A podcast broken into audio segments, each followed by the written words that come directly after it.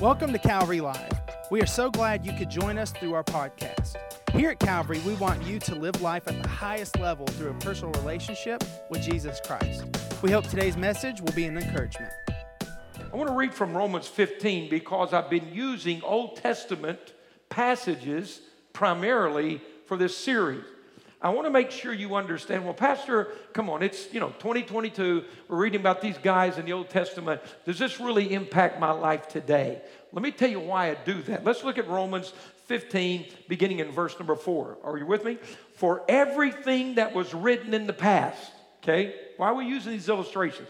For everything that was written in the past was written to teach us, okay? Why? So that through endurance and encouragement of the Scriptures, we might have hope. That's pretty important, all right? Let's look at that again. Why do we have the Old Testament that is illustrating New Testament truths? Everything that was written in the past was written to teach us, so that through endurance and encouragement of the Scriptures, we may have hope. And so that's why we are using these illustrations of biblical truths to apply to our lives today. Now, what are PowerPoints? Now, I'm sure you've been here every Sunday. I'm sure you've been online every Sunday. You hadn't missed any one of these. But in case you're a guest today, PowerPoints, they're those moments where in our life, in very common places, when we're just being faithful to God, God had a divine intersection plan for us. A moment where we were just being faithful to God and the power of the Holy Spirit stepped in. Something shifted, a suddenly happened.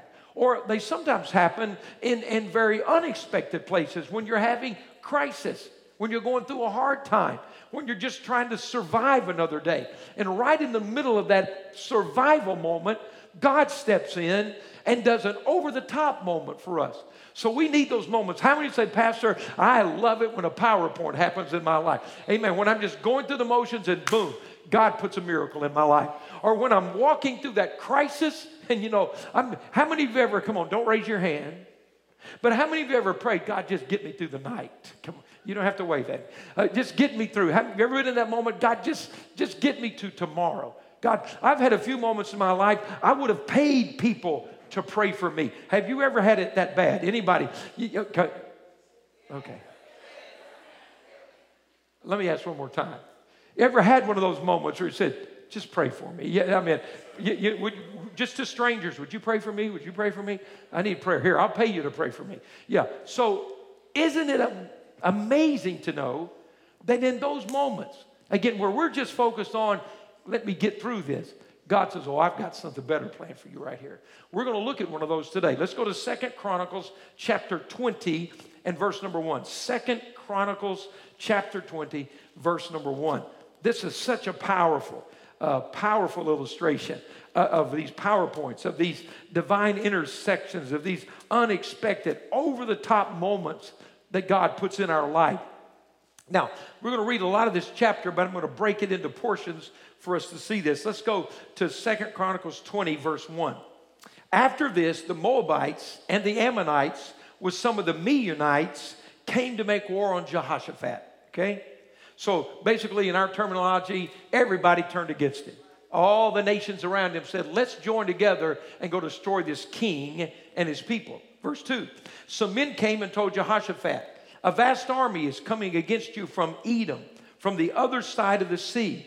It is already in Hazaz Tamar, that is in Gedai. Verse 3, alarmed, that would be an understatement, right? Would that be an appropriate response? Somebody says, you're surrounded and outnumbered 101. What do you think? He said, I'm alarmed.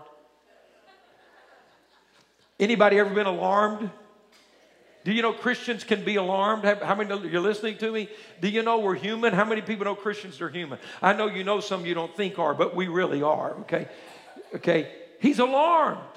Do you know it's okay to be alarmed? It's what you do after that that matters. Do you know it's okay to be caught off guard? It's what you do after that that matters. You know that fear and all those feelings are okay. It's what we do with them that matters. So we find he says, alarmed, okay, understatement. But now what does he do? Jehoshaphat resolved to inquire of the Lord. Do you know you have that option in your life? Do you know at your worst moment, your most unexpected moment, that come out of nowhere moment, when you're bowled over, do you know you always have a choice? How many are listening to me today? I want to encourage you. Everything today tells us we're victims. Come on, isn't it the truth? Everybody said, well, it's not your fault. It's their fault. Well, if I'm dealing with something because of what somebody else did, and I'm then going to rely on them to do something for me, I'm in trouble. But I do face things sometimes, and so do you. That's the result of what other people have done, the result of other people's decisions. There are times we become alarmed, not because we've done anything wrong. How many are hearing me? But I have to make a choice then. And if I make a choice, listen to me, I pull myself out of the control of the moment and put myself in the hands of God. Decisions are powerful. Choices are powerful. Do you know how powerful they are? God's desire, God's design is that you and I are free will agents. God gave you your will. God gave us a free will. That's who we are. That's how we function.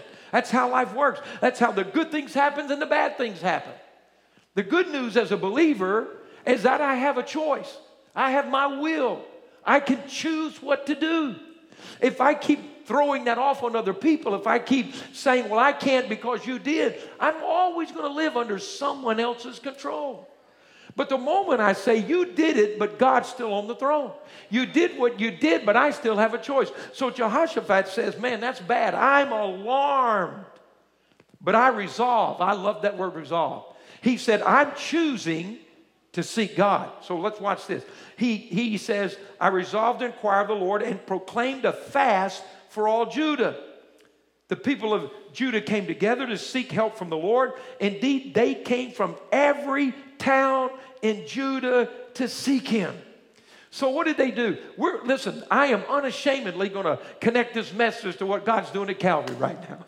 Okay, so what did they do? Alarmed, frightened. I found that there are these moments. It's one or two places where you're either on the verge of an incredible opportunity. How many are thankful for opportunity? Huh. We always talk about the problems. If I say, who's in a crisis? But if I say, who's got a great opportunity? Well, I don't know.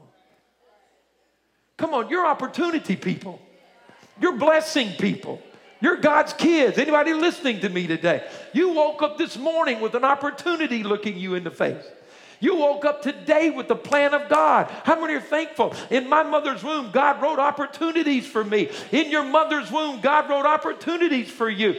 Don't always, if we had the discernment to catch the moment of opportunity like we have the discernment to catch the crisis, we'd be in a better place.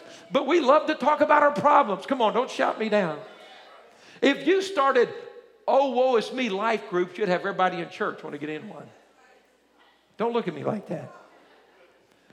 Hey, I'm starting a life group, and it's about how unfair life is being. Oh, I'm coming to that one.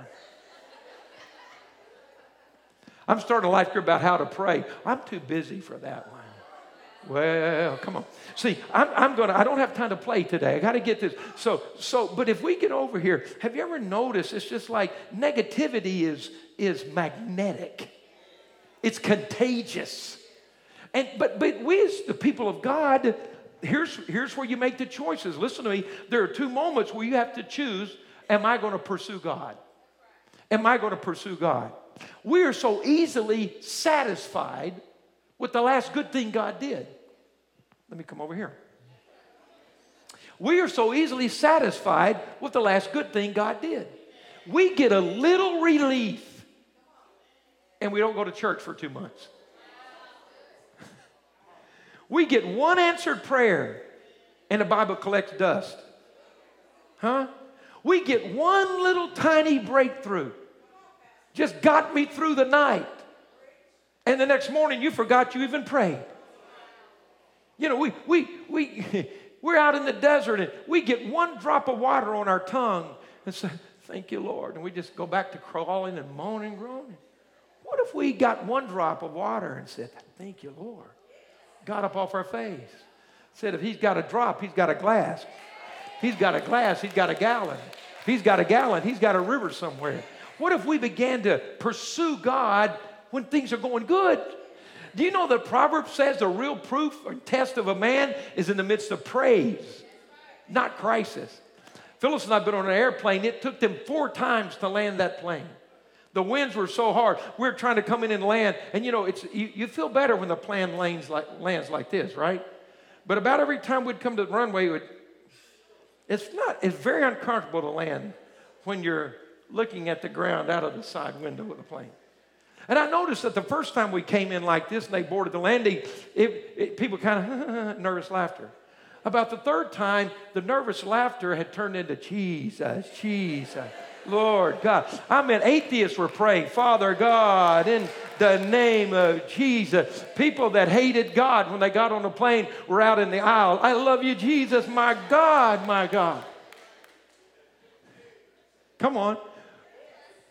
Crisis isn't your test. Praise is your test. The good times is your test. Because as soon as that plane landed, made me mad. It was Miller time all over that plane again. Hey, give me another round. I want to go slap everybody on the back of the head. Come on, anybody with me? You understand what I'm saying? So there are two times you pursue God. When things are going right. When the blessing is there. When the Holy Spirit is moving, when you had an answer to prayer, you're with me today. What do you do in that moment? You say, come on, let's press in. Come on, let's go for this thing. Come on, let's do this. When David was over Ziklag and the Amalekites came in and stole his family and burned the city down, the Bible said, he said, God, what am I supposed to do? And God said, you pursue them and you're going to recover everything. You read the rest of it. They had just come back from battle. The Bible said they wept till they had no more strength or tears. But God said, go get them. And the Bible says they marched all night. And when they found them, they fought all day. But at the end of that day, they recovered everything the devil had taken from them, plus everything he had taken from everybody else. The question is, when God begins to bless us, when revival begins to stir, are we satisfied with just a little blessing? Or would we say, I'm going to pursue this thing until an awakening breaks out in my house? I'm going to pursue this thing until it shifts out of this moment. See, we get to pursuit when there's nothing else but God. But what about when God is moving, when He is moving, when the Holy Spirit is working, when things are better than they have been, when you're receiving some blessing? I want to know what it's like when a whole church, what happened? He said, we're going to pray and fast. And we read here in verse 4, indeed, they came from every town in Judah to seek Him. What if a church had 3 days of pursuit? Instead of the elders and the deacons came out for revival, everybody in the house came out. Come on, don't shout me down. What would happen if we began to realize, man, that was a powerful prayer on Sunday. What would happen if I go home and pray that prayer again on Monday? And would I pray it on Tuesday and Wednesday and Thursday and Friday and Saturday? Not because I have to, not because somebody made me feel guilty, but because I was hungry enough for God where I said, man, I've been tasting and seeing that the Lord is good. And if God did this, what else can my God do? If God saved one kid, could He save 5 kids? If God protected my child, what if He brought a revival in the whole school? What if school had to stop because the children were praying, not because somebody mandated it, made it, forced it, but the Spirit of God came in? What if God could find a group of people who just said, let's see how big our God is? I'd like to preach my sermon, but that's the introduction right there. They prayed and they fasted. They prayed and they fasted. They said, God, we're in this thing. Are you with me? I'm in this thing, God. They prayed and fasted. I'm asking you to take the 3 days prior. The pursuit is 19, 20, 21. I'm asking on 16, 17, 18. Let's fast. Let's find out. Let's move in another area. Come on, let's ask ourselves, when's the last time spiritually our walk with God jumped a level? Am I an idol? Am I idling? You know what I'm saying? Am I about where I was last year? Am I about where I was 2 years ago?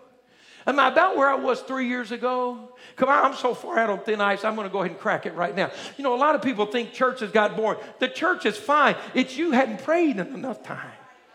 I'm going to come over here. The church is just fine. You don't need another church. What you need is another encounter with God.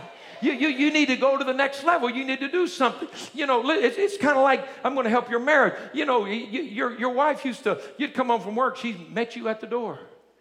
She fixed your favorite meal. She did everything you wanted, and she doesn't do that anymore. It's because you don't act the way you did anymore. Well, I should have stayed on this, I can tell. You don't thank her anymore. You forgot her last 5 birthdays. You don't know when your anniversary is. When you tell her she was pretty, when you tell her the food tastes good, when do you say, I've never seen any woman in the world that looks like you? When did you say to her, I thank God every day for you're the gift of God to me. I am who I am because you are who you are. Thank you. You might be surprised what starts happening around there. Okay, I can tell that was...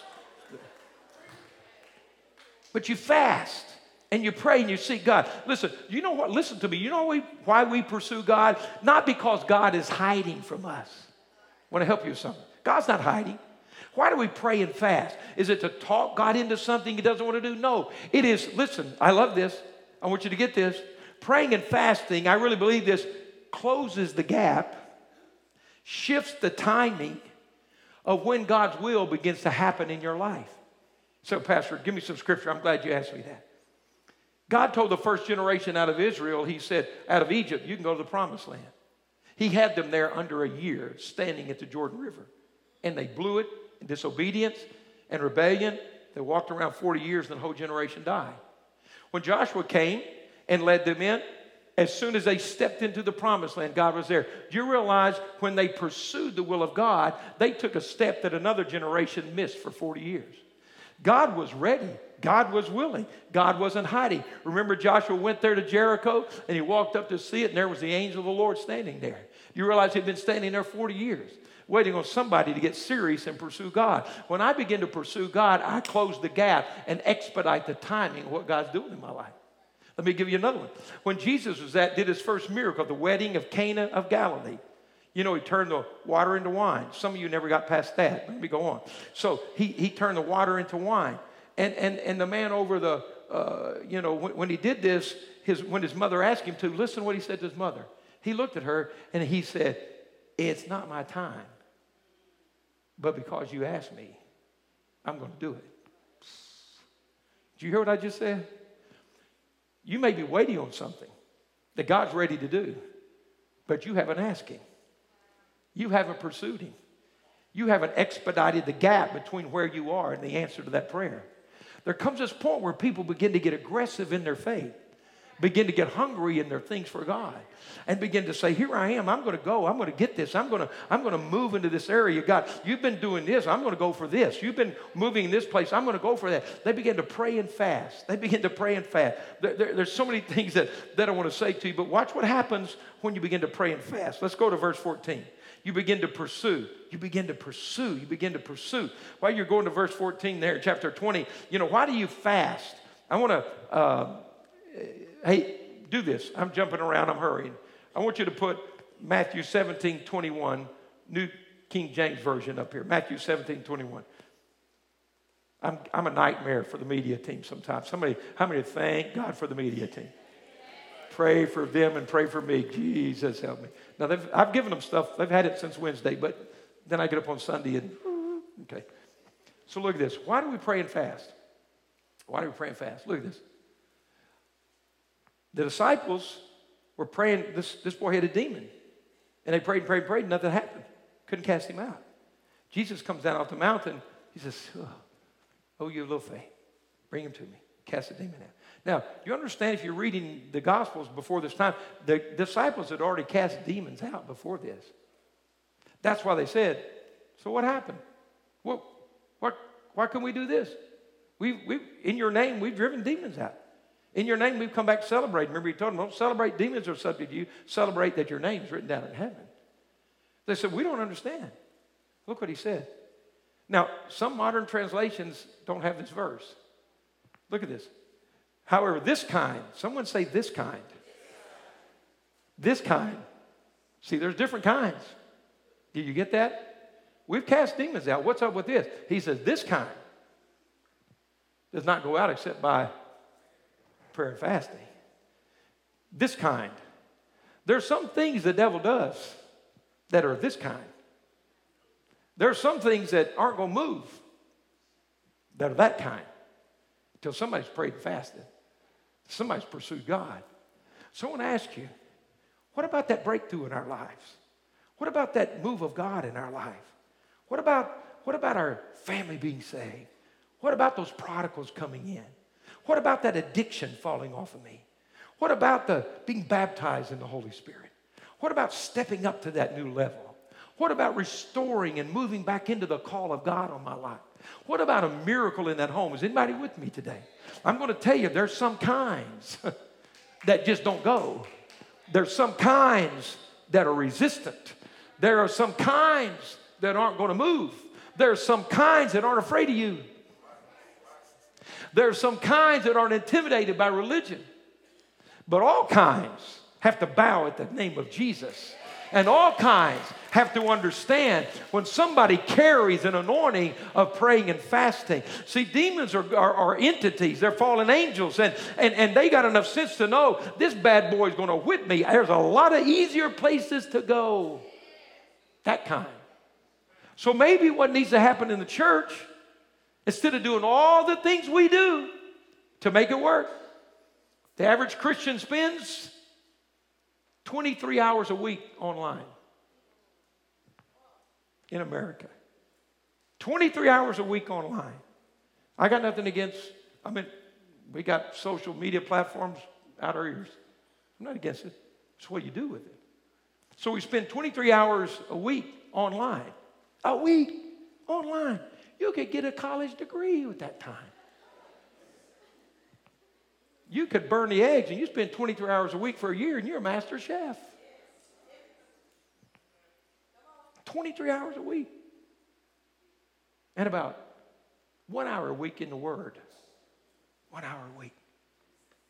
Doesn't sound like pursuit to me. I said, Pastor, what did you eat for breakfast today? I just want to see God's will done. I know who we are. I know what we have. I know the opportunity in front of us. And I believe that when God's people say, like we read here, he said, man, we got an issue. And they said, come on, let's pursue God. Come on, let's pray and fast. We're not going to let this kind win the day. How many hear what I'm saying? We're not going to let this kind rob our family. We're not going to let this kind stop me from the will of God. We're not going to let this kind do it. And what happens when you respond that way? Come on, let's go to this, and I'm going to close. Verse 15, 2 Chronicles 20, verse 15. Listen, what happens when we do that? He said, listen, King Jehoshaphat and all who live in Judah and Jerusalem, this is what the Lord says. How many know what the Lord says? I want to hear what the Lord says. I heard everybody else talking. This is what the Lord says to you. Do not be afraid. Come on, listen. Are you listening to this? Or discouraged because of this vast army. For the battle is not yours but God. The battle is not yours but God. So come on, I want to help you. I got to help you finish up. So listen, tomorrow march down against them. They'll be climbing up by here and here. Do you know God knows where your enemies are right now? Do you know he already knows what the devil's going to do tomorrow? Come on, do you get that? I don't know, but he knows. He already knows what the devil's planning against me. So if I'm listening to God, he's going to put me where I need to be, when I need to be there, anointed like I need to be there. So the devil walks up and I say, gotcha! See, in other words, instead of him alarming me, we need to start alarming him. The devil's sneaking around and he gets there to grab your family and there you are. He's like, shoot! I'm going down the block for those lazy Christians. Because this kind knows. Come on, let me finish up. So, watch. The battle is the Lord's, right? Too many of us quit reading right there. Come on, come on. For the battle is not yours but the Lord's. Tomorrow he tells them where to go. Verse 17. You will not have to fight this battle. Come on, hallelujah. But he says, take up your positions and stand firm. So, God's going to fight the battle. God's going to face the enemy, but I've got to do some pursuing of God. He's going to beat my enemy, but I need to seek the face of my God. If I want God to go to war for me, I need to go into the presence of God. I need to pray and fast and seek the Lord, not because I'm afraid, not because I'm trying to convince him, because I want to be in the right place at the right time. I want to see God fight my battle. If they had not gotten up and stood, they would have missed it. Come on, stand with me. I've edited all I can do. Just stand. Let's stand. I want our worship team to join me. There's something important here I want you to see. Listen to me closely. So he says, you don't have to fight. Just go take up your positions.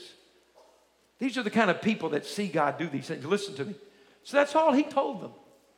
You'll read the rest of the narrative. Listen to me. So they said, so what happened? The people believed what God said. See, they came to church and they believed that. And it said they started praising God. Now, these armies are still around them. Is everybody with me? Come on, listen to me. The armies were all around them. Nothing had shifted in the natural. But they believed the Word of God. And the Bible says they started praising God. And the Bible says they not only praised God, they praised God loudly. They started celebrating like it had already been done. And then the next morning, the king says, this is what we're going to do. We're going to put the men out in front of the army. And they're going to go out singing. They're going to go out praising. And the Bible says, as they began to sing, the Lord went to work on the enemy. And then they went to where the enemy had planned to kill them. And it took them 3 days. The enemy turned on themselves. Come on. The enemy turned on themselves. And when they walked to the battlefield where God knew the enemy would be, they were already dead. And it took them 3 days to carry all the loot back to their city. And then they renamed this valley that had their tombstone on it, Baraka, the place where you praise God. So I want to tell you something. We're in a place, I want to encourage you, in a time where I believe God's just saying, who's going to pursue? Who's going to pursue? I want to go fight some battles for my people. Who's going to fast and pray? Who's going to move in this thing? Who's going to grab it as a moment? Not just church. No, what is this moment in my life? What is this opportunity God's putting in front of me? God's going to fight some battles. How many are ready for God to fight and you to watch? I can do the praising and he can do the fighting. How many like that? I like that. That works good for me. Works really well for me. I'll do the praising. You do the fighting. How many like the place the devil designed to kill you turns into your big victory place? Come on. So what if this crazy strategy of the enemy to infiltrate our schools? What if that? What if that? We confront, we pursue God. And we so pursue God that God said, I'm not going to let that go. I'm not going to let that go. And a place designed to steal the hearts of our kids turned into a place of revival. Anybody tracking with me on this? Turned into a place of holy outpouring. Holy outpouring. It's God's plan. It's God's plan. Thank you for listening to today's podcast. You can connect with us live each Wednesday and Sunday through our social media pages. If today's message has blessed you, please rate and review us so that more people can hear this message of Christ. Find out more about Calvary on our website at calvaryassembly.org.